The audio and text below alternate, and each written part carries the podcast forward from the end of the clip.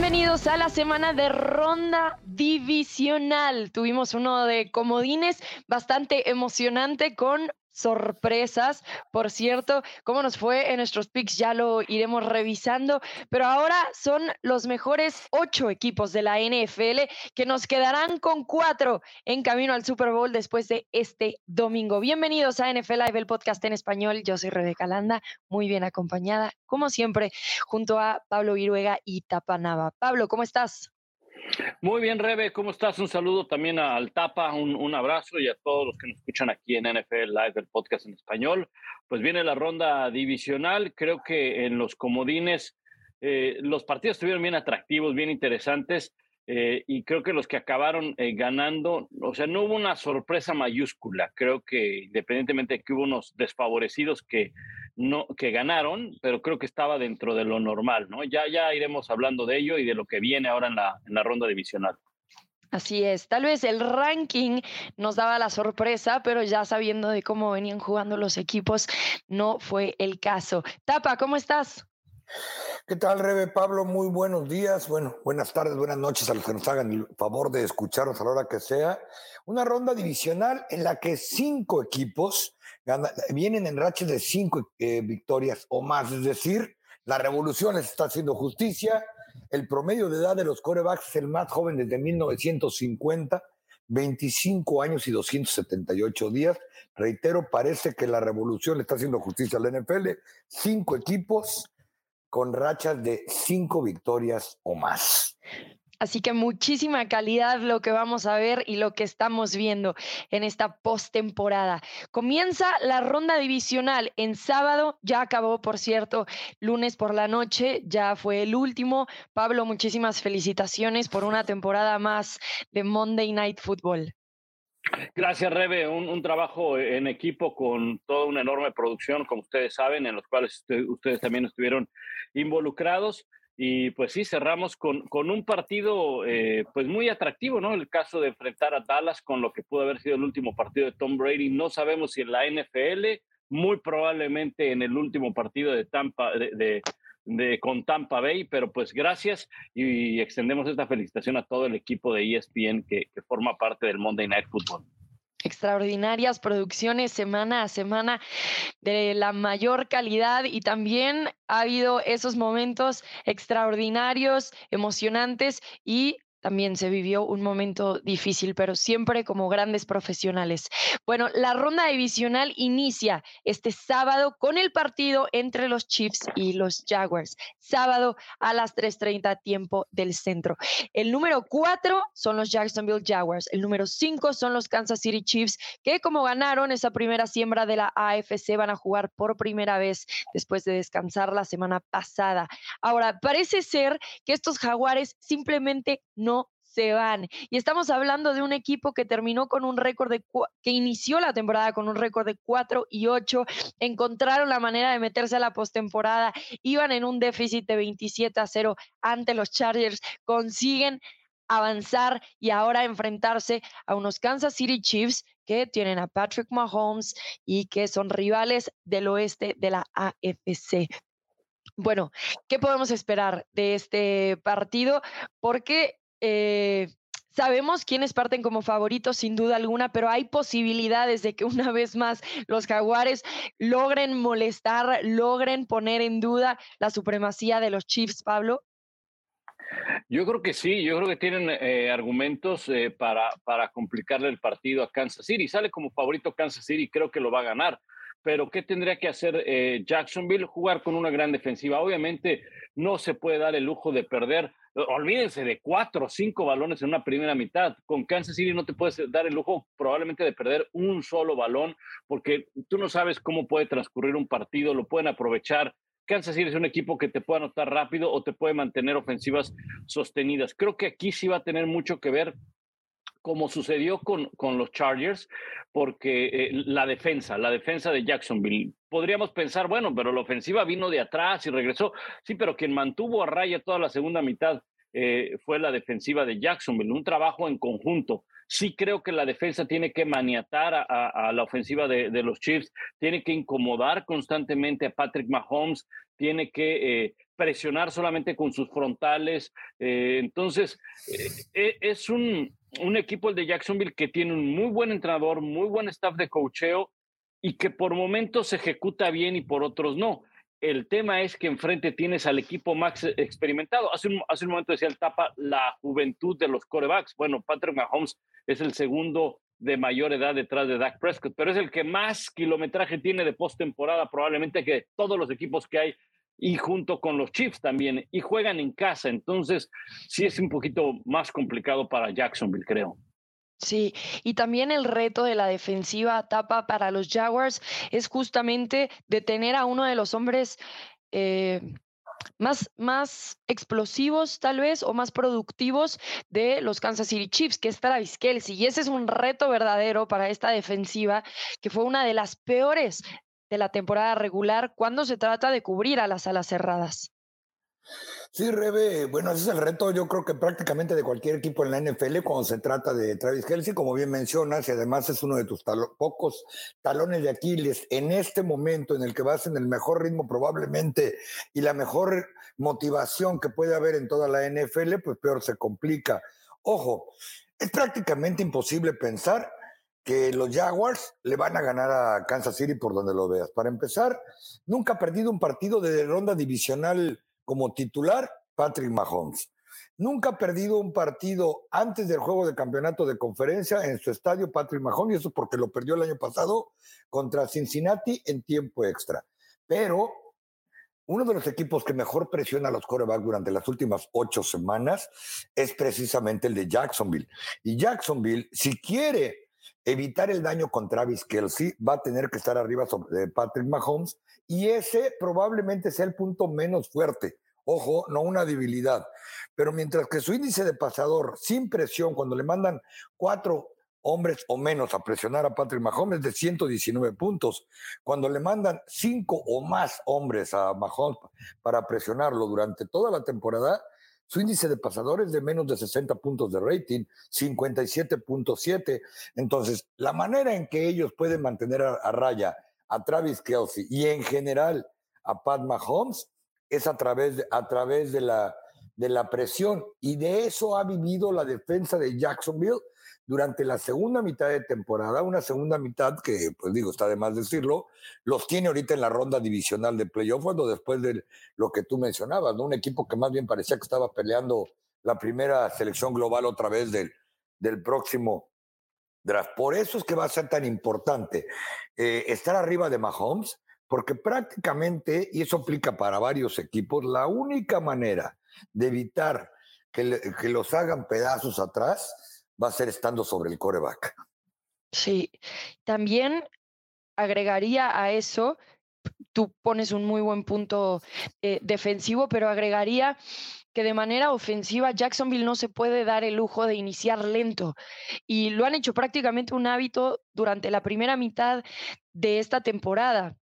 Un déficit de 11 puntos en la primera mitad y luego vienen y se presentan en la postemporada con un récord positivo. Lo mismo vimos la semana pasada, creo que también eso es algo que también por otro de, alguna forma mencionó Pablo, ¿no? no se pueden dar el lujo de cometer esos errores, de irse abajo ante una ofensiva muy explosiva de los Kansas City Chiefs. Así que creo que los tres estamos de acuerdo en que los favoritos son Kansas City y que los vemos pasando al final de la conferencia americana. ¿Estamos en lo correcto? Estamos en lo correcto, estamos, estamos, en lo correcto. En lo correcto. Y, bien importante tiempo de posesión, ¿eh?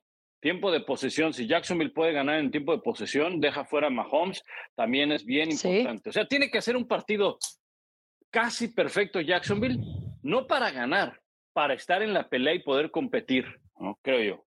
Sí, de acuerdo. por otro lado, es, esa fue la manera en que prácticamente estuvo competitivo Jacksonville durante el partido de la temporada regular, que ganaron 27-17 los, los Chiefs.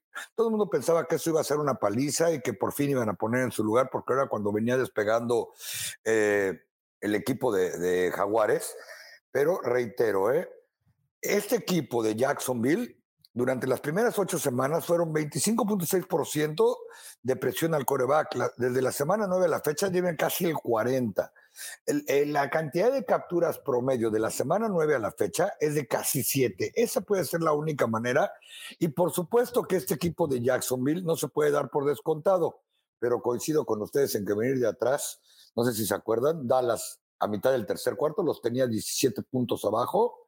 Y mm. yo todavía no me explico cómo es que Trevor Lawrence y compañía con dos tipos que se apellidan Jones, uno jugaba en Detroit, se llama Marvin, y el otro eh, St. Jones, que nadie sabía ni que existía, pues están ya en la ronda divisional de los playoffs, y mucho tiene que ver también Travis Etienne, y creo que esa va a ser una de las pocas maneras que tienen de competir, porque, dicho sea de paso, y como es costumbre, la defensa de Kansas City no es precisamente la fortaleza de este equipo. Oye, y si tú no te, y si tú no comprendes cómo lo hicieron, los Chargers están, bueno, ya te imaginas cómo, ¿no? Sentados con un psicólogo. Sí. Bueno, y pues, tomando decisiones, ¿eh? Empezando a despedir, a deslindarse de algunos entrenadores, coordinador ofensivo, no head coach, pero bueno, sí están tomando sus medidas.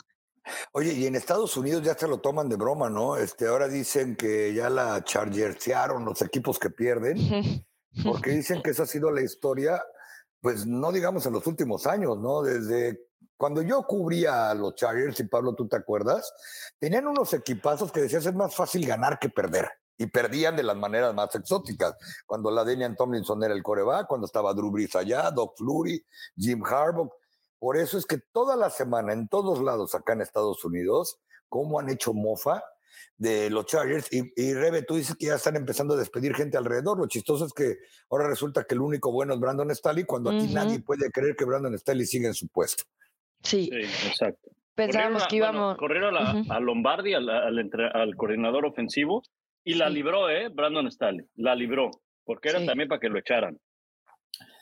Sí, sorprendió y esa mofa, ¿no? De los analíticos y las respuestas. Otros que dieron la sorpresa digamos, por el ranking, por cómo venían calificando, fueron los gigantes de Nueva York ante los vikingos de Minnesota, que semana a semana dijimos, nos ponen en muchísimas dudas. En la ronda de comodines acabaron cayendo ante los Giants, por lo que ahora en sábado a las 7 y cuarto tiempo del centro tendremos el partido de rivales del este de la Nacional. Es increíble porque en la Nacional tres de los cuatro equipos restantes son del este de la Nacional. Y al principio de la temporada, como hablábamos de la baja calidad que había en esta división, bueno, vinieron a callarnos a todos la boca. Así que ahora las Águilas de Filadelfia, la siembra número uno, que también descansó la semana pasada, va a enfrentarse a sus rivales de la división, a los gigantes en US Bank Stadium el sábado por la noche. Ahora, esta será la segunda vez que se ven frente a frente, por lo menos para las Águilas de Filadelfia, porque fue el duelo de la semana 18, donde Jalen Hurts pudo jugar después de sufrir de una lesión de hombro, pero estuvo muy apretado este partido y eso que los Giants estaban jugando con varios jugadores de segundo equipo. Así que también, ¿qué tanto podrían sorprender los Giants que están en la postemporada por primera vez en creo que seis años o siete años? Y que, eh, bueno, solamente han ganado dos de los últimos ocho partidos en los que se han enfrentado a Filadelfia. No es un reto fácil para los gigantes. ¿Qué tan probable veas que tengan el upset por decirlo de alguna manera, ante las Águilas de Filadelfia, Tapa? Muy probable, aunque de nueva cuenta, no, no van a ser los favoritos, ni mucho menos. Este equipo, prácticamente con puros suplentes, me refiero a Nueva York, eh, perdió 16 a 22 y el juego estuvo emocionante en la última semana de temporada regular, cuando pues en realidad los únicos que sí tenían por qué jugar eh, el partido y por qué ganar eran los Eagles. Los Giants ya nos iban a mover de la, de la siembra, eran los séptimos. Filadelfia necesitaba ganar para asegurar no solamente la ventaja de la postemporada y haber descansado la semana pasada, sino para ganar el título divisional en dado caso de que ellos hubieran perdido y ya las hubiera ganado, me los mandaban a comodines a pesar de todo lo que sucedió. Es un equipo que si se acuerdan, perdió dos de los últimos tres partidos, tres de los últimos cinco, y contra los gigantes metieron prácticamente a todo lo que tenían, absolutamente a todos sus titulares, y eso incluyó aún todavía mermado Jalen Hurts. Eh, este equipo de los Giants viene con la motivación, viene con uno de los mejores eh, juegos que haya tenido Daniel Jones. Saquon Barkley está más sano que nunca y eso es de tener miedo cuando estamos ya hablando de playoff. ¿Por qué? Porque gracias a Saquon Barkley pusieron la mejor defensa que puedes tener contra un equipo como Minnesota, que es tener a, Justin Jefferson, a Kirk Cousins, a Adam Tillen, a todos ellos en la banca con prácticamente siete minutos más de tiempo de posesión. Ese va a ser el mismo plan de juego que le van a meter a Filadelfia, a dos rivales que se conocen de sobremanera. Y reitero, los Eagles no están jugando su mejor fútbol, están golpeados. Eh, en el último partido que han jugado, eh, AJ Brown tuvo 95 yardas, Devonta Smith 67 y Dallas Goddard 46. ¿A qué voy? Otra vez, jugaron con lo mejor que tenían y sufrieron para ganarle a los suplentes, a los suplentes, incluyendo al coreback de los Giants, que ya jugaron con David Webb. Entonces, ahora, cuando un equipo viene en ritmo, el otro descansó, pues pudo recuperar que se ha golpeado o no, pero mal que bien, se salen de un, de un ritmo que tampoco era el mejor. Aguas con los Giants frente a frente a los Eagles, asisten el Lincoln Financial Field, que probablemente esa pueda ser una de las mejores armas del equipo que ganó 14 partidos en temporada regular. Sí, será interesante porque, a ver, hablábamos de Jalen Hurts como un posible candidato de jugador más valioso, ¿no? Y después acaba lesionándose y reafirma un poco eso, porque los Eagles acaban perdiendo los dos partidos donde él no inicia. Ahora, es verdad que aunque los Giants estaban jugando con la mayoría de sus suplentes, también las Águilas por la condición de Jalen Hurts, no pudieron moverse bien a la ofensiva como estábamos acostumbrados o como nos tenían acostumbrados. También esa semana de descanso podría favorecer a Jalen Hurts, pero la conversación durante toda la semana, Pablo, ha sido eso, que parece que hay como un bounty hunt en Jalen Hurts en su hombro, que quizá van a querer lastimarlo porque saben que por ahí... Eh, aumentan las posibilidades de los Giants de ganar, limitando el buen desempeño de Jalen Hurts, que no sabemos bien en qué condiciones llega después de haber jugado solamente un partido desde diciembre. Sí, eh, eh, está claro eh, lo que tiene que hacer Nueva York, ¿no? Nueva York, como bien dice el Tapa, los gigantes tienen que correr el balón, dominar el reloj de juego. es un equipo que ejecuta muy bien un plan de juego que establece muy bien Brian Double. podrá ser sencillo, el chiste es que lo ejecutan bien. Y por muy sencillo que sea un plan de juego, porque a veces no es tan complejo, pues si un, si un, juego, si un plan de juego está bien ejecutado, es difícil poderlo frenar. Creo que la defensiva van a tener que pegarle, tienen que pegarle a Jalen Hurts. Y esto no se trata de lastimar o de, dañar a un rival, no, pero es, es el arma más importante que tiene Filadelfia y entiendo el punto que tú dices, Rebe, de pues tienen que pegarle, tienen que, que, que hacer sentir que, que, que Jalen Hurts piense a la siguiente jugada si va a querer correr o no, o que de plano tengan que modificar el esquema de juego. Vamos a ver también de qué manera el esquema de juego de Filadelfia involucra a un Jalen Hurts con jugadas diseñadas para que él corra. Este hombre mm. es una pieza bien importante en el esquema de Filadelfia. Es un muy buen pasador y es un muy buen corredor. Garnet Minshew te puede pasar bien el balón, pero no tiene impacto para correr como lo tiene eh, Jalen Hurts. Y entonces, cuando tienes un coreback con estas condiciones, lo involucras de las dos formas. Y por eso es que tuvo éxito en la temporada Filadelfia, porque era muy difícil de tener a Jalen Hurts con todos los elementos que hay alrededor. Pero si lo logras tocar, si le logras eh, pegar, si, si, limitas ese juego terrestre, va a tener posibilidades el equipo de, de, de Nueva York. Sí creo que Filadelfia es un mejor equipo, sí creo que es más balanceado, más equilibrado, pero hay una debilidad muy, muy latente en Filadelfia. La defensa contra la carrera, que curiosamente es la parte más fuerte que tiene Nueva York. Entonces, va a ser un partido muy cerrado, divisional. No me extrañaría que, que, que los gigantes pasen por lo mismo, aunque, bueno, cuando se enfrentaron en temporada regular, eh, Filadelfia promedió 194 yardas por tierra. Entonces, puede correr también el balón ante esa defensa Filadelfia. ¿eh? Eh, y no nada más los gigantes están haciendo lo suyo por tierra con Saquon Barkley, pero también Daniel Jones, lo hemos visto correr bastante. La semana pasada corrió para tantito más de 75 yardas ante los vikingos de Minnesota, así que ese también podría ser otro factor. Daniel Jones está jugando el mejor fútbol americano de su carrera con ah, Brian Dable como entrenador. La semana pasada, 300 yardas por aire, dos touchdowns, cero intercepciones, además de lo que ya dije por tierra.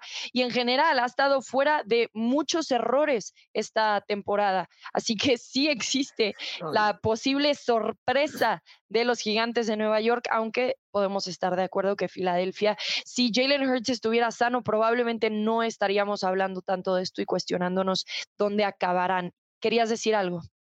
Sí, eh, hay que recordar, ¿eh? De eso hizo su temporada Daniel Jones, de estar corriendo el balón. Hubo un momento eh, en el primer tercio de la campaña que eh, los Giants eran líderes en yardas por carrera de la NFL y de esas yardas prácticamente eran las mismas las de Saquon Barkley que las de Daniel Jones. Eso fue parte del nuevo staff de entrenadores de decir, bueno, vamos a aprovechar sus fortalezas y como alguna vez dijo el entrenador Jason Garrett, si te va a durar cinco años, pues que te dure bien hecho, es decir, si de un día me lo van a desencuadernar de un golpe, bueno, que por lo menos te dé las yardas, porque recuerden que no había un coreback probablemente reclutado en primera ronda que estuviera más en la silla caliente que Daniel Jones cuando comenzó la temporada. Todo el mundo ha pensado, porque yo lo sigo pensando, que no merecía ser una séptima selección global de la, de la NFL Daniel Jones. Y eso te trae, pues obviamente, reitero, el poder mantener a la ofensiva rival Ustedes imagínense, si ganan el tiempo de juego por siete minutos, como lo hicieron contra Minnesota, y tienes a AJ Brown, a Devonta Smith, a Jalen Hurts, a Miles Sanders en la banca durante siete minutos más que tu equipo, pues tus posibilidades de ganar se incrementan, porque como bien dijo Pablo, este equipo de Filadelfia probablemente es mejor a la defensa que la ofensa, y eso es mucho decir. Y no sé si, si este equipo de, los Giants les, recuerda, porque así sucedió, aquel de Eli Manning, cuando en el 2007 eliminaron en la ronda divisional a aquellos Cowboys de Tony Romo, que habían ganado 13 de 16 partidos, eh, cuando Romo, eh, Jason Witten, de, de Marco Murray y algunos jugadores más se fueron a los Cabos en la semana de descanso para concentrarse y alejarse del ruido, y vinieron y les metieron una repasada que hasta la fecha seguramente Romo lo tiene en una de sus peores pesadillas, pues el equipo era muy similar, un equipo que corría, un equipo que pasaba solo cuando era necesario, una defensa agresiva, pero que llegó en buen ritmo precisamente cuando más se necesita, que son los playoffs. Siguiente escena, campeones del Super Bowl, quitándole incluso lo invicto a los Patriotas de Nueva Inglaterra. Bueno, sería el rompequinielas de todos si se repite la hazaña. Por lo pronto se tienen que enfrentar a estas águilas de Filadelfia. Bueno, sí, sí, me refiero a que si lo consiguen otra vez. A ver, vamos a dar rápidamente nuestros pronósticos. Entonces, Eagles o Giants, Pablo.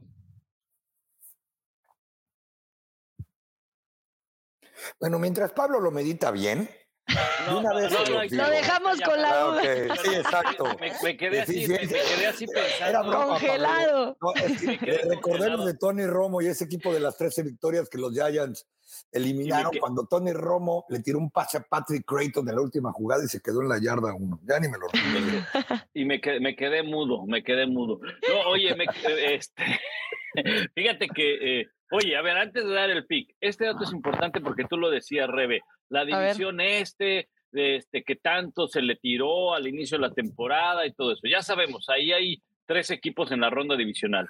1997 mm. fue la última ocasión que tres equipos de la misma división se metieron hasta una ronda divisional y fueron los Packers, los Vikings y Tampa Bay en la división central de la conferencia nacional. Antes de que viniera esta reacomodo de las divisiones, había solamente tres divisiones, cinco equipos por cada división. Y de hecho, esa postemporada, cuatro equipos de la misma división se metieron a la postemporada. Detroit, aunque no lo crean, se metió a los playoffs, pero quedó eliminado en la ronda de comodines. Así que, eh, pues desde aquel entonces no se presentaba lo que hoy estamos viendo de tres equipos en la ronda divisional e incluso hasta podría haber final de conferencia con equipos de la misma de la misma división. Eso ya lo cocinaremos aparte el tema de Dallas y San Francisco. Bueno, ahora sí, para que crean que no lo estoy evadiendo. Me quedo con Filadelfia para ganar el partido. Ok, tapa. Voy con los New York Giants Football Club, así, como, lo oyen. Van a eliminar a los Eagles eh, el próximo eh, sábado. ¿Por qué? Jalen Hurts no anda bien, tampoco es el coreback MVP. Eh, Jalen Hurts basa mucho su juego, aunque no sea su prioridad, y soy medio contrastante, en sus piernas. La semana pasada, perdón, en el, la semana antepasada, en el último juego de temporada, y reitero, contra los suplentes de los Giants, nueve acarreos, 13 yardas. Si Jalen Hurts no se mueve con confianza, no puede pasar con confianza, no puede eh, ir adelante de la línea de scrimmage con confianza, y si un equipo sabe que no tiene nada que perder y todo que ganar y varios ya hasta conservaron su empleo y entre ellos creo que está Daniel Jones, son los New York Giants. Oye, si eso valiente. Pasa, oye, si eso pasa, si eso pasa, el lunes a mm. primera hora quitan la Estatua de la Libertad y ponen a Brian Double ahí, ¿eh? Oigan, reitero, ¿eh? Este equipo, con nueve victorias en el 2007, le ganó probablemente al mejor equipo, hombre por hombre y en récord que han tenido los Cowboys en 25 años. Y si se acuerdan, estábamos allá sentadotes, Pablo, en Glendale, cuando estábamos viendo lo que estaban haciendo contra Tom Brady eh, y, mientras este, echaban festejo los Miami Dolphins, cuando parecía que Brady les quitaba el ser el único equipo invicto. O sea, hay momentos, y creo que este equipo de los Giants tiene ese momento. Muy bien, pues ya lo veremos. Recuerden que ese sigue siendo un partido del sábado por la noche. Apenas vamos a la mitad de nuestro análisis de la ronda divisional. El domingo a las dos, tiempo del centro, los Bills contra los Bengals. Y somos afortunados, hay que decirlo así, de poder ver este enfrentamiento, uno que quedó cancelado en la semana 17. También afortunados de que Damar Hamlin se está recuperando bien y no nada más que ya salió del hospital y todo, sino que es muy probable que vaya a ver el partido. Así que prepárense para unos Bills inspirados y motivados. Eh, de todas maneras, hay que cuestionarnos cómo llegan estos dos equipos, porque la realidad es que tuvieron en la semana de comodines duelos difíciles ante coreback suplentes. Los Buffalo Bills ganaron 34-31 ante los Miami Dolphins que estaban jugando con su tercer coreback y los Cincinnati Bengals 24 a 17 ante los Ravens de Baltimore sin Lamar Jackson. Así que este va a ser un partido eh, sin duda alguna muy interesante, pero que me pregunto cómo llega cada uno de estos equipos después de lo que vivimos la semana pasada. Pablo. A ver, yo creo que eh, los dos tienen ciertos puntos donde nos generan incertidumbre. En el caso de, de, los Bills, más allá de que se les complicó el partido, a mí lo que me llama la atención de los Bills es que Josh Allen sigue cometiendo errores el equipo es tan bueno, explosivo a la ofensiva, con, con, eh, una muy buena línea defensiva para presionar al coreback, que logran sobreponerse de esos errores. Pase interceptado y el balón suelto. Eh, entonces eh, sigue, sigue sumando en ese casillero Josh Allen. Josh Allen y Dak Prescott son los equipos, perdón, son los corebacks que más intercepciones tienen llegando a la postemporada, ¿no? Entonces, ese es un punto conforme avanzas en los playoffs, es eh, menos probable que ganes partidos si tienes esa cantidad de entregas de, balón.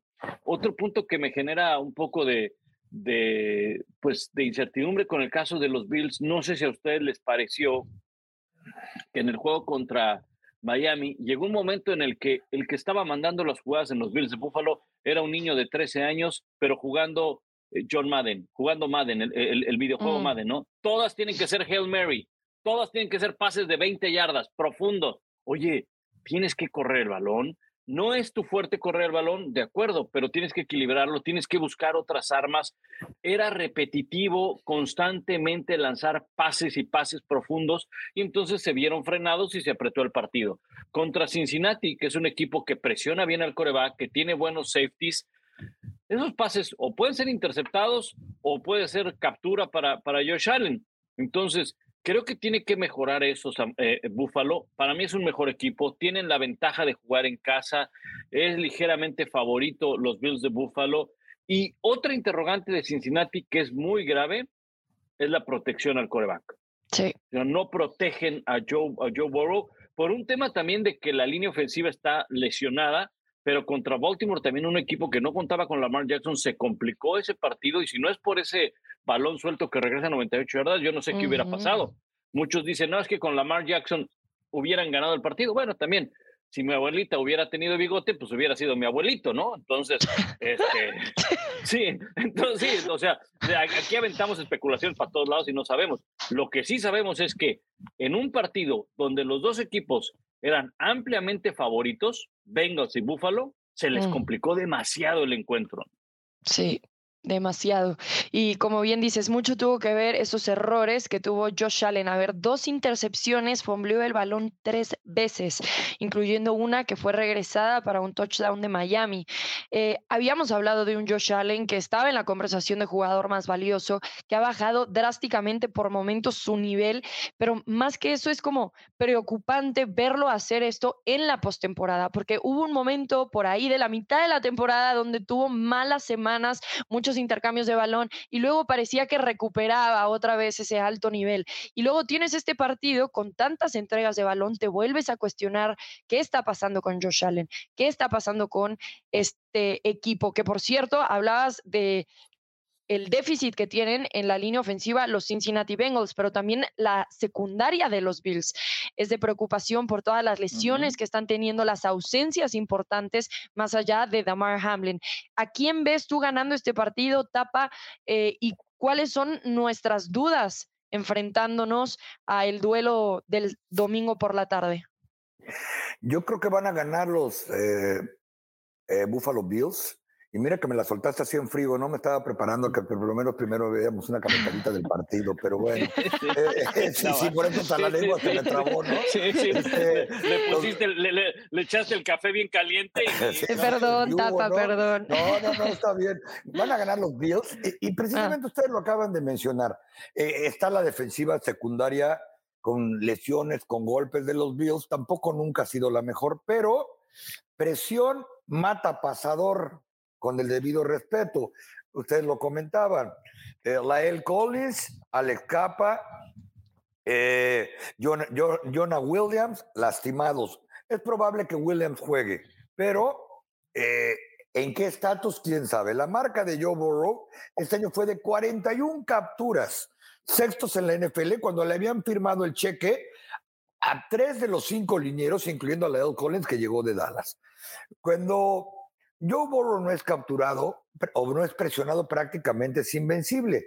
Pero la defensa de los Bills, a pesar de la baja de Von Miller, vive de la presión al coreback y creo que ahí va a estar la diferencia. Ustedes hablan de que, cierto, Josh Allen eh, suelta balones, ha fumbleado, intercepciones, pero él da fútbol espectáculo, muchachos. Cuando tienes a Stephon Dix, tú sabes que buenas, cosas van a pasar. Él no anda con media tintas. ¿Se acuerdan del tiroteo en la ronda divisional el año pasado?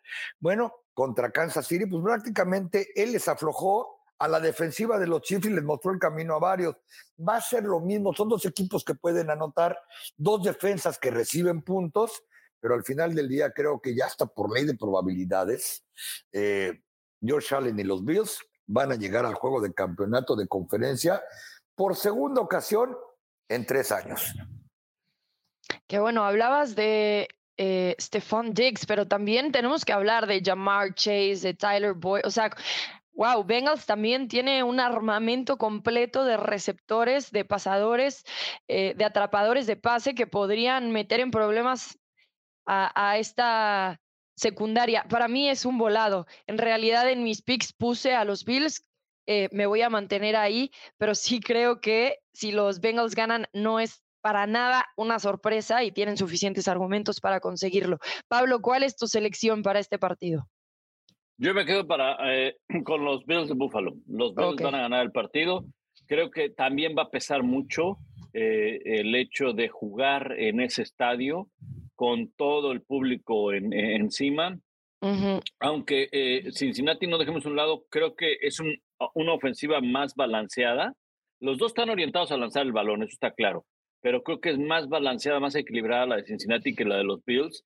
Pero la línea defensiva de los Bills, hablabas, eh, eh Rebe, es cierto, el, el perímetro tiene dudas, o sea, permite muchas yardas, pero si logran con los frontales ponerle presión a, a Joe Burrow, entonces, es la manera de incluso de ayudar a tu perímetro, ¿no? Tu perímetro es débil. Entonces, bueno, ¿saben qué? Rífense ustedes porque los de atrás pues no se rifan, ¿no? Entonces, hay que sacar el partido con la línea defensiva. Sí, y, tal vez esta historia, dime.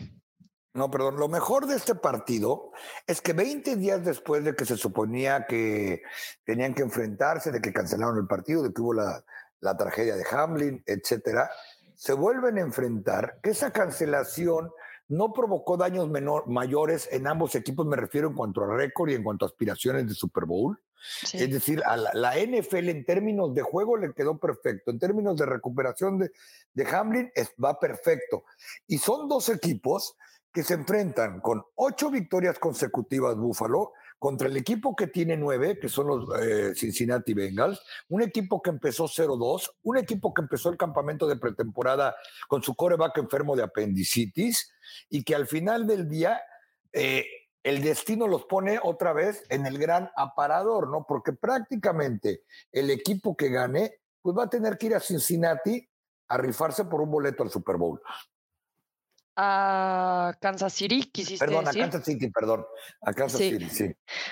Bueno, eso es lo probable, ¿verdad? Sí. Sí, porque puede ser, puede ser, tendrán que ir a Atlanta probablemente, ¿no? Si ganan los Bills y si gana Kansas City. Ah, claro. Es cierto, es cierto. Claro. Campo neutral. Campo neutral, sí, Y entonces ahí sí entra el factor otra vez de el hecho de Damar Hamlin. Parece ser que hasta el momento no ha afectado tanto. Veremos si sigue así o si evidentemente se tienen que jugar en un terreno neutral. Bueno, todos estamos de acuerdo con los Bills de Buffalo. El siguiente partido último de la ronda divisional. Es un duelazo, los 49ers contra los Cowboys. Estos son rivales de época. O sea, la cantidad de veces que se han tenido que enfrentar. Los Cowboys vencieron a los Bucaneros en lo que posiblemente, como bien decía Tapa, fue el último partido de Tom Brady. Puede ser que sea el último de su carrera, puede ser que solamente sea el último con los Bucaneros. Y los 49ers le ganaron cómodamente a los Seattle Seahawks en un enfrentamiento que nos hizo revivir eh, la postemporada pasada. Bueno, ahora los Niners reciben a los Cowboys en Levi Stadium domingo por la noche. Brock Purdy, el que ya no puede ser llamado el señor irrelevante, el novato, lleva a su equipo a, a esta ronda divisional y podría convertirse en el quinto en llevarlos al título de conferencia. Para mí es inexplicable lo que está haciendo Brock Purdy, muy improbable. Y los Cowboys pues tendrán algo que decir al respecto porque vienen de un buen partido ante los Bucaneros donde se vieron muy sólidos. Tapa, ¿Qué podemos esperar de los Vaqueros de Dallas esta semana ante unos 49ers que tienen probablemente el equipo ofensivo más explosivo, por dónde atacar, por dónde lastimar. ¿Qué expectativas tienes? Yo creo que todo tiene que ver con la presión que le metan precisamente a Brock Purdy. Es cierto, este equipo pareciera un Dream Team, ¿no? Dos receptores calibre mil yardas, Pro Bowlers, el corredor Christian McCaffrey, pues ha superado cualquier expectativa, a pesar de que eran altísimas cuando lo canjearon a, San Francisco. El Mitchell, que casi no jugó la semana anterior, puede hacer que las cosas sucedan también. El ala cerrada George Kittle vive otra vez eh, un gran momento. Yo creo que él, al que le pegó a Jimmy o al que le pegó a Trey Lance, le va a ir a regalar la mitad de todo lo que gane en los playoffs, ¿no? Porque ya prácticamente no le lanzaban el balón a, George Kittle. Pero ojo, esta defensa de los Cowboys, que durante la primera mitad de temporada los mantuvo vivos, esta defensa que con Cooper Rush como quarterback durante cinco partidos los puso en posición de ganar, nada más le pedían a Cooper que no echara a perder las cosas va a competir y va a competir de manera seria. Eso es lo que yo puedo esperar de los Cowboys cuando en este momento probablemente llegan con la defensa más sana y lo enseñaron contra Tampa. Eh, cuando ayer prácticamente en el vestidor reconocieron Jonathan Hankins, otra vez Leighton Banderech y varios más, que pudieron haber jugado probablemente los últimos dos partidos de temporada, pero que prefirieron aguantarlos eh, para que estuvieran completamente sanos en los playoffs y vimos lo que hicieron ambos. Jonathan Hankins le dio la primera captura del juego a Tom Brady, el tackle defensivo, al que trajeron para frenar la carrera, no el pase, y que pues ahora va a tener que ver contra Christian McCaffrey y probablemente contra Elijah Mitchell. El Leighton Van que está viviendo su mejor temporada desde novato, anduvo por todos lados bloqueando pases, bloqueando carrera, porque eh, Micah Parsons es prácticamente ya una ala defensiva. 752 de sus jugadas este año fueron alineados contra tipos que pesan más de 100 libras comparadas con él. 120 eh, nada más fueron en la posición de linebacker, entonces este tipo ya juega de a la defensiva.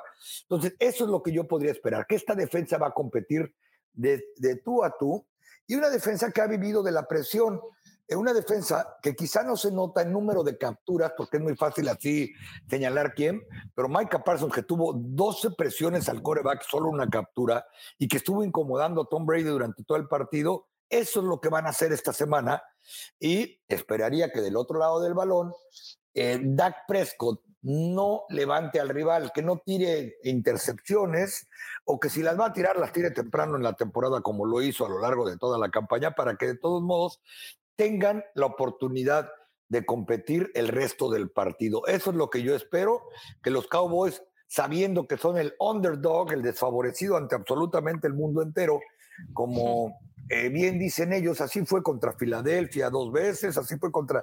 Nadie se imaginaba después de verlos el primer juego contra Tampa en la temporada que iban a ganar 12 partidos, mucho menos verlos en la ronda divisional rumbo a punto de empacar e irse al Levi's Stadium. Eso es lo que yo espero del partido, que, que, va a ser un partido competitivo en el que los Cowboys, hasta la última serie ofensiva, pues van a estar ahí peleando por su primer boleto a juego de campeonato de conferencia desde 1995. Qué increíble sería eso, ¿no? Em, a ver, me gusta algo que mencionas, Tapa, de esta defensiva, lo bien que estuvo funcionando a lo largo de toda la temporada. Algo que yo me pregunto sobre Dak Prescott es que viene de su mejor desempeño en toda la temporada, ¿no? Lanzó 305 yardas, cuatro anotaciones, cero intercepciones ante una defensiva de Tampa que honestamente, no se puede comparar con la de los 49ers en absoluto. ¿Qué tan probable vemos, Pablo, que se repita un desempeño así de Dak Prescott en semanas consecutivas ante una defensiva que es de las mejores de la NFL, porque creo que también ese sería un punto importante a mencionar. Estos Cowboys son muy buenos cuando Dak Prescott está jugando muy bien, pero no es el coreback que constantemente juega a esta calidad. Y no es el equipo que constantemente juega a, ese nivel. La respuesta la voy a basar en lo que hemos visto en la temporada. Eh, no lo sé, no lo sé si lo puedan hacer porque Dallas no ha mostrado consistencia semana a semana. Te dan este tipo de partidos, pero la siguiente semana juegan muy mal. No solamente Dak Prescott, ¿eh? varios, incluido a veces hasta, hasta el mismo Kellen Moore y Mike McCarthy con las decisiones. Si algo tuvo el partido de Tampa Bay, es que todos, salvo uno, que ya sabemos quién fue, el pateador, todos jugaron bien, todos jugaron bien. O sea, la, manera como mandó Kellen Moore, involucrando a un Dak Prescott eh, corriendo el balón, la jugada que se la, que, que se, la, eh, se la rifan en cuarta y gol, el engaño para que anotara por tierra Dak Prescott, esa jugada optativa donde se queda en la yarda uno, casi por anotar Dak Prescott. O sea, puso eh, eh, ciertas eh, jugadas que no habíamos visto o puso a mover más a Dak Prescott en la bolsa de protección o en el backfield. involucró muy bien a, al ala cerrada. El ala cerrada no le había lanzado en, en, el partido hasta Schultz, hasta el, hasta el momento de la anotación. O sea, creo que fue un muy buen desempeño de todo el equipo salvo el pateador. Pero este, el problema es el pateador. Sí, wow, histórico. Oigan, y la ironía, perdón, es que viene de una temporada histórica entre los pateadores de los Cowboys. Este tipo solo falló tres goles de campo, todos de más de 54 yardas, todos, y viene y falla cuatro puntos extra seguidos. y en la postemporada, además. En la, en la postemporada. Entonces, la verdad es que no, no lo sé, o sea, yo quisiera pensar, bueno, Dallas puede jugar al mismo nivel y puede ganarle a San Francisco. Sí, sí puede ganarle. Sí puede ganarle. Si juega a ese nivel, si juega sin errores, corriendo el balón, porque también Brock Purdy no ha enfrentado una defensiva tan fuerte como la que va a enfrentar ahora con, con, Dallas, ¿no? Entonces, creo que eh, Dallas tiene oportunidad de ganar, sí, sí tiene. Si corren el balón, si ejecutan bien, si no cometen errores. Y yo sé que son frases eh, hechas y repetidas y comunes y, que muchos dirán, nah, pues para eso descargué el podcast para que me digan lo que todo el mundo sabemos, ¿no? Pero es que esa es la verdad con Dallas. Dallas constantemente comete muchos errores, es inconsistente, pero si logra jugar ese nivel, es un equipo que con el talento que tiene, y mira que no tiene mucha profundidad en los receptores, eh, pero corren muy bien el balón, una defensa agresiva para, para, para presionar al coreback. Dallas tiene oportunidad de ganar si no hay estos errores de los que ya conocemos y todos sabemos semana a semana que pueden llegar a cometer los Cowboys. Sí. Eh, pues sí, esa defensiva de los Cowboys es la número 5 general de la NFL y potencialmente tienen al mejor jugador defensivo del año en Micah Parsons. Veremos qué tanto impacto pueden tener y qué tanto puede incomodar a Brock Purdy, que más allá de que desde que inició hace siete partidos no ha perdido ni uno solo, pero también ha tenido que ver eso que mencionas, Pablo, de no se ha enfrentado a una defensiva de este tipo y que pues cada vez se complica más, cada vez pesan más los juegos, tienen más importancia y significado, aunque lo que lo salva es que está rodeado de muchísimo talento. ¿Tapa? ¿Sí? Sí, ahí les va. Perdieron contra Tampa Bay el juego inaugural cuando se aventaron el oso de la jornada y sale con un dedo fracturado eh, Dak Prescott. Cuatro victorias consecutivas después. Perdieron contra Filadelfia cuando iban perdiendo 21-0 en la primera mitad y al final casi sacan el partido. El juego terminó 26 a 17. Después de eso ganaron dos partidos consecutivos. Perdieron contra Green Bay cuando iban ganando por 14 al llegar al último cuarto, independientemente de las intercepciones de Presco. Y Maika así no lo dijo. Una defensa que se jacte de tener siquiera dignidad, no puede dejar ir contra, en Lambo Field contra Green Bay, una ventaja de 14, pues la dejaron ir. Después de eso le fueron a meter 40 puntos a Minnesota y ganaron cuatro partidos consecutivos. Eh, perdieron contra Jacksonville un juego en el que nadie se podía explicar que hubieran perdido en tiempo extra cuando iban ganando por 17 puntos en la segunda mitad. Bueno, es el mismo Jacksonville que va a ir a visitar a Kansas en la ronda divisional de, postemporada y el que acaba de remontarle un juego histórico de 27 de déficit a los Chargers. Bueno, pues los Cowboys después de perder contra Jacksonville le fueron a ganar 40-34 a Filadelfia y los 34 es porque les regalaron dos touchdowns al final cuando el partido estaba acabado, era una paliza de miedo de Dallas. Muchos dirán, no estaba Jalen Hurts. Bueno, en el primero en Filadelfia no estaba Dak Prescott, tampoco. Fue, ambas derrotas fue con el equipo que perdió eh, con su quarterback suplente. Fueron a perder a Washington, otro papelón de esos que acostumbran los Cowboys.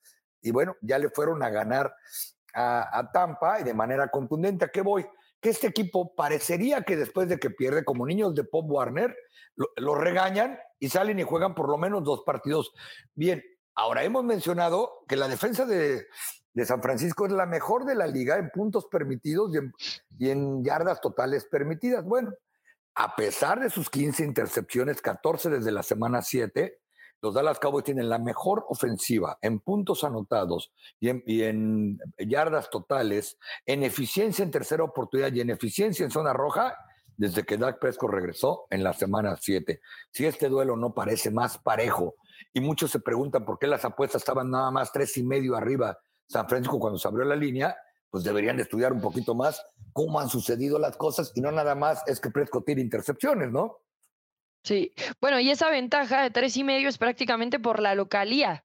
Entonces, nos están diciendo que es lo más apretado que se puede ver un partido. Bueno, ahora sí, momento de predicciones. Tapa, vete preparando para que no te tomen por sorpresa esta vez. Pablo, ¿cuál es tu predicción? el blitz cuando estábamos en primer down en la primera jugada. Pablo, ¿cuál es tu predicción? ¿Quién gana? Antes de caer en la predicción, déjenme darle algunos datos bien interesantes, ¿ok? Ok, ok. Nada más para, este, para hacerle un poquito más dramática la cosa. No, este, fíjate, muchos dicen, oye, pero es que esto es un clásico entre Dallas y, los 49ers. Obviamente, las más recientes, eh, los más recientes enfrentamientos, bueno, fue el del año pasado definitivamente, pero todos ah, recordamos esos juegos de campeonato en los 90. Esta rivalidad realmente crece en los 70 en los 70 es cuando se empiezan a enfrentar en postemporada. Lo que pasa es que los 49ers en los 70 no llegaron.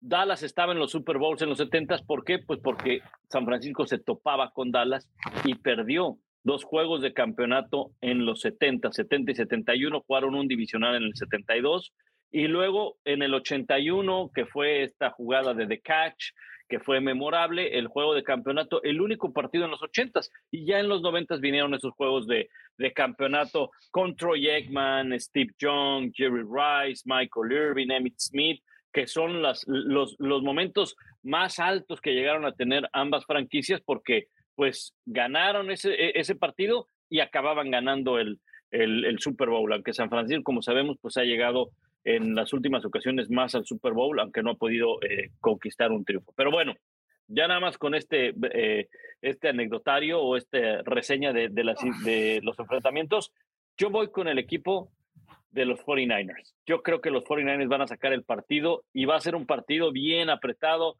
27 a 24, una diferencia de tres puntos, pero ojo, ¿eh? no va a fallar el gol de campo eh, Maher. O sea, no crean que es porque lo va a fallar, no, porque creo que va a ser así de apretado el duelo. ¿eh? Muy bien. A ver, tapa. Los Dallas Cowboys van a derrotar en Levi's Stadium y van a vengar la derrota del año anterior cuando San Francisco los eliminó en el partido de comodines en el ATT Stadium. Un San Francisco que en la última jugada de la temporada contra los Rams había clasificado de panzazo a, los playoffs y se quedaron, por cierto, cerca de ir al Super Bowl, llegaron al juego de campeonato de la conferencia. Eh, Brock Purdy se va a dar cuenta que no es lo mismo ver a León, eh, ¿cómo es? Eh, llamar a León que verlo venir cuando precisamente León, como le apodan a Micah Parsons, llegue y le empiece a, a decir las cositas que acostumbra Micah en el piso y, aguas con los deditos cuando estén cerca de los clits, etcétera, etcétera. Este por un lado. Y por otro lado, eh, Dak Prescott probablemente va a sufrir intercepciones. ¿Quién no la sufre cuando tienes a Nick Bosa cerca de ti? Pero la ofensiva va a mover el balón y los Cowboys van a avanzar a su primer partido de campeonato de conferencia desde la temporada 1995. Muy bien, bueno, tapa. Eh, yo me voy a quedar con los 49ers.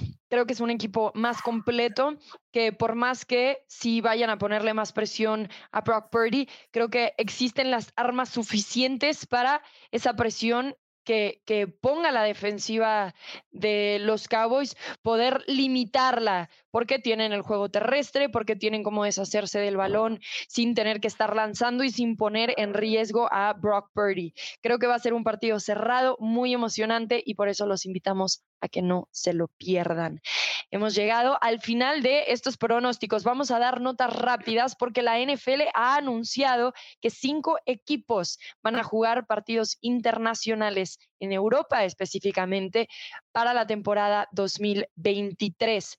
Pablo, tú tienes la nota completa, compártenos.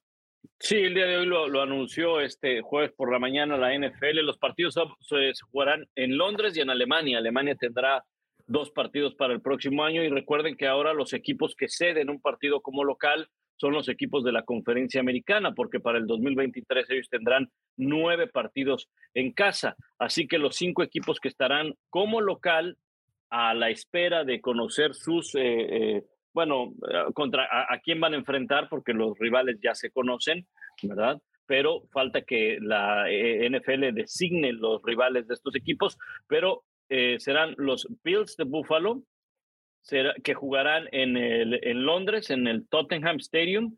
Tennessee jugará también en Londres, en Tottenham. Kansas City jugará en Alemania, al igual que los Patriots jugarán en Alemania. Y bueno, pues los constantes ya, los que son dueños ahí del Wembley Stadium, son los Jacksonville Jaguars. Esos serán los cinco que estarán jugando en Europa. Bills, Titans, Chiefs, Patriots y Jaguars. Eh, bueno, recordemos que México no va a estar en esa serie internacional, ya se los habíamos adelantado en este mismo podcast, porque el Estadio Azteca va a pasar por remodelaciones de cara a la Copa del Mundo. Entonces, eh, digamos que la sede no está disponible para que vengan los equipos de la NFL a México. ¿Alguna otra nota corta Tapa, ¿qué te gustaría agregar? Sí, que para que ya no estén bulleando a Brett Nager, el pateador de goles de campo y puntos extras de los Dallas Cowboys. Los Cowboys firmaron ayer para, con contrato del equipo de prácticas a Tristán Vizcaíno, aquel muchacho que pues los últimos tres años ha estado en tres equipos diferentes. Ustedes dirán qué tan consistentes para patear. San Francisco, Chargers y Nueva Inglaterra. Incluso esta temporada estuvo con los Patriots en dos juegos. Esa es la buena noticia para tranquilidad de algunos aficionados de los Cowboys que están que no duermen con lo de Maker. Eh, la mala noticia es que en 15 intentos de punto extra con los Chargers en el 2021 metió 10. Pues es decir, falló cinco puntos extras en seis partidos que estuvo en el roster de los Chargers en el 2021. Los Cowboys lo van a viajar a, lo van a viajar a San Francisco como parte del equipo de prácticas que viaja. No sé si se dieron cuenta del juego del, del, lunes por la noche, por ejemplo, Isaac Alarcón estaba en la banca. andaba. El coach McCarthy eh, sigue lo que cualquier entrenador debería de seguir, que es todos somos un equipo, todos se suben al avión y nos vamos, no dejan jugadores del equipo de prácticas. Y estoy casi seguro que van a evaluar a quién van a bajar del roster de los 53 y luego 48 para poder activar a Tristán Vizcaíno, no va a abrir el juego para patear puntos extras, pero les garantizo que si Meyer falla el primero, no vuelve a entrar a ese campo y lo van a meter a patear puntos extras. Ayer, platicando un poquito fuera de grabadora con el, coordinador de equipos especiales, John Fatten de los Cowboys, decía que no tiene nada físicamente ni técnicamente Meyer, que simplemente se empezó a meter en un hoyo mental, valga la expresión, terrible, pero eso me lo dijo alrededor de las 2 de la tarde y a las 7 me estaban mandando un texto que acababan de firmar a Vizcaíno, así que nunca sabes, pero en realidad yo creo que sí lo van a activar el próximo domingo por la tarde no se pueden dar el lujo de que su pateador deje esos puntos extra colgando. Y bueno, yo nada más quiero dar actualización de la situación de Damar Hamlin, que pudo estar en em, las instalaciones de los Bills, que va progresando poco a poco. Son muy buenas noticias y bueno, puede ser que asista al partido contra los Cincinnati Bengals. Así que eh, va en muy buena recuperación, pero aceptando que tiene que dar pasos chicos cada vez y bueno, que esperando eso pueda sumar a un progreso muy bueno. Y lo otro es que los Rams están cambiando su staff de cocheo, ocho entrenadores se fueron desde el final de esta temporada. Estaba la duda de si Sean, McVay regresaría como entrenador en jefe. Ya ha confirmado que sí quiere hacerlo para la próxima temporada, pero este staff de cocheo se va a ver muy distinto por estas ocho salidas que les menciono. Así que cambios importantes en varios de los equipos. También, sí. No, y esos son ocho de los que sobrevivían del campeonato, más todos los anteriores que fueron los, los dos años 2020 y 2021, pues Sean McVay ya se quedó solo ahí, ¿no? De los que comenzaron con él este proyecto de los Rams. Sí. Eh, hablando de entrenadores, también eh, Sean Payton, ¿no? Acaba siendo alguien quien llama la atención y que ha sido de los más cotizados para esta temporada baja, ya se habló de que tendrían posiblemente que canjear una selección de primera ronda, quien sea que esté interesado en él, y un poco de dinero.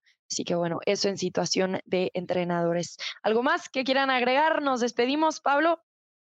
Nos despedimos la invitación para que nos acompañen en las transmisiones que tenemos a través de, ESPN en toda Latinoamérica, México, Centro y Sudamérica, los dos de la americana. ¿Ok? Y en Centro y Sudamérica los cuatro partidos. Exactamente. Los de, la conferencia americana este, van también por Star Plus. Ajá. Entonces, pues revisen sus guías en el país donde nos están escuchando, revisen sus guías para que vean canales y plataformas y demás. Muy bien. ¿Tapa? Bueno, también eh, recomendarles que sigan la cobertura que tenemos todos los días, minuto a minuto, desde adentro del vestidor, desde el entrenamiento de los Dallas Cowboys rumbo a su partido contra los San Francisco 49ers. Sé que los fans de Dallas están pues eh, ansiosos de ver si por fin pueden regresar a un partido de campeonato de, de, conferencia por un lado, y por otro lado, la mejor cobertura también desde el Levi's Stadium la tendremos a partir de el sábado por la tarde en todas las plataformas de ESPN con un servidor.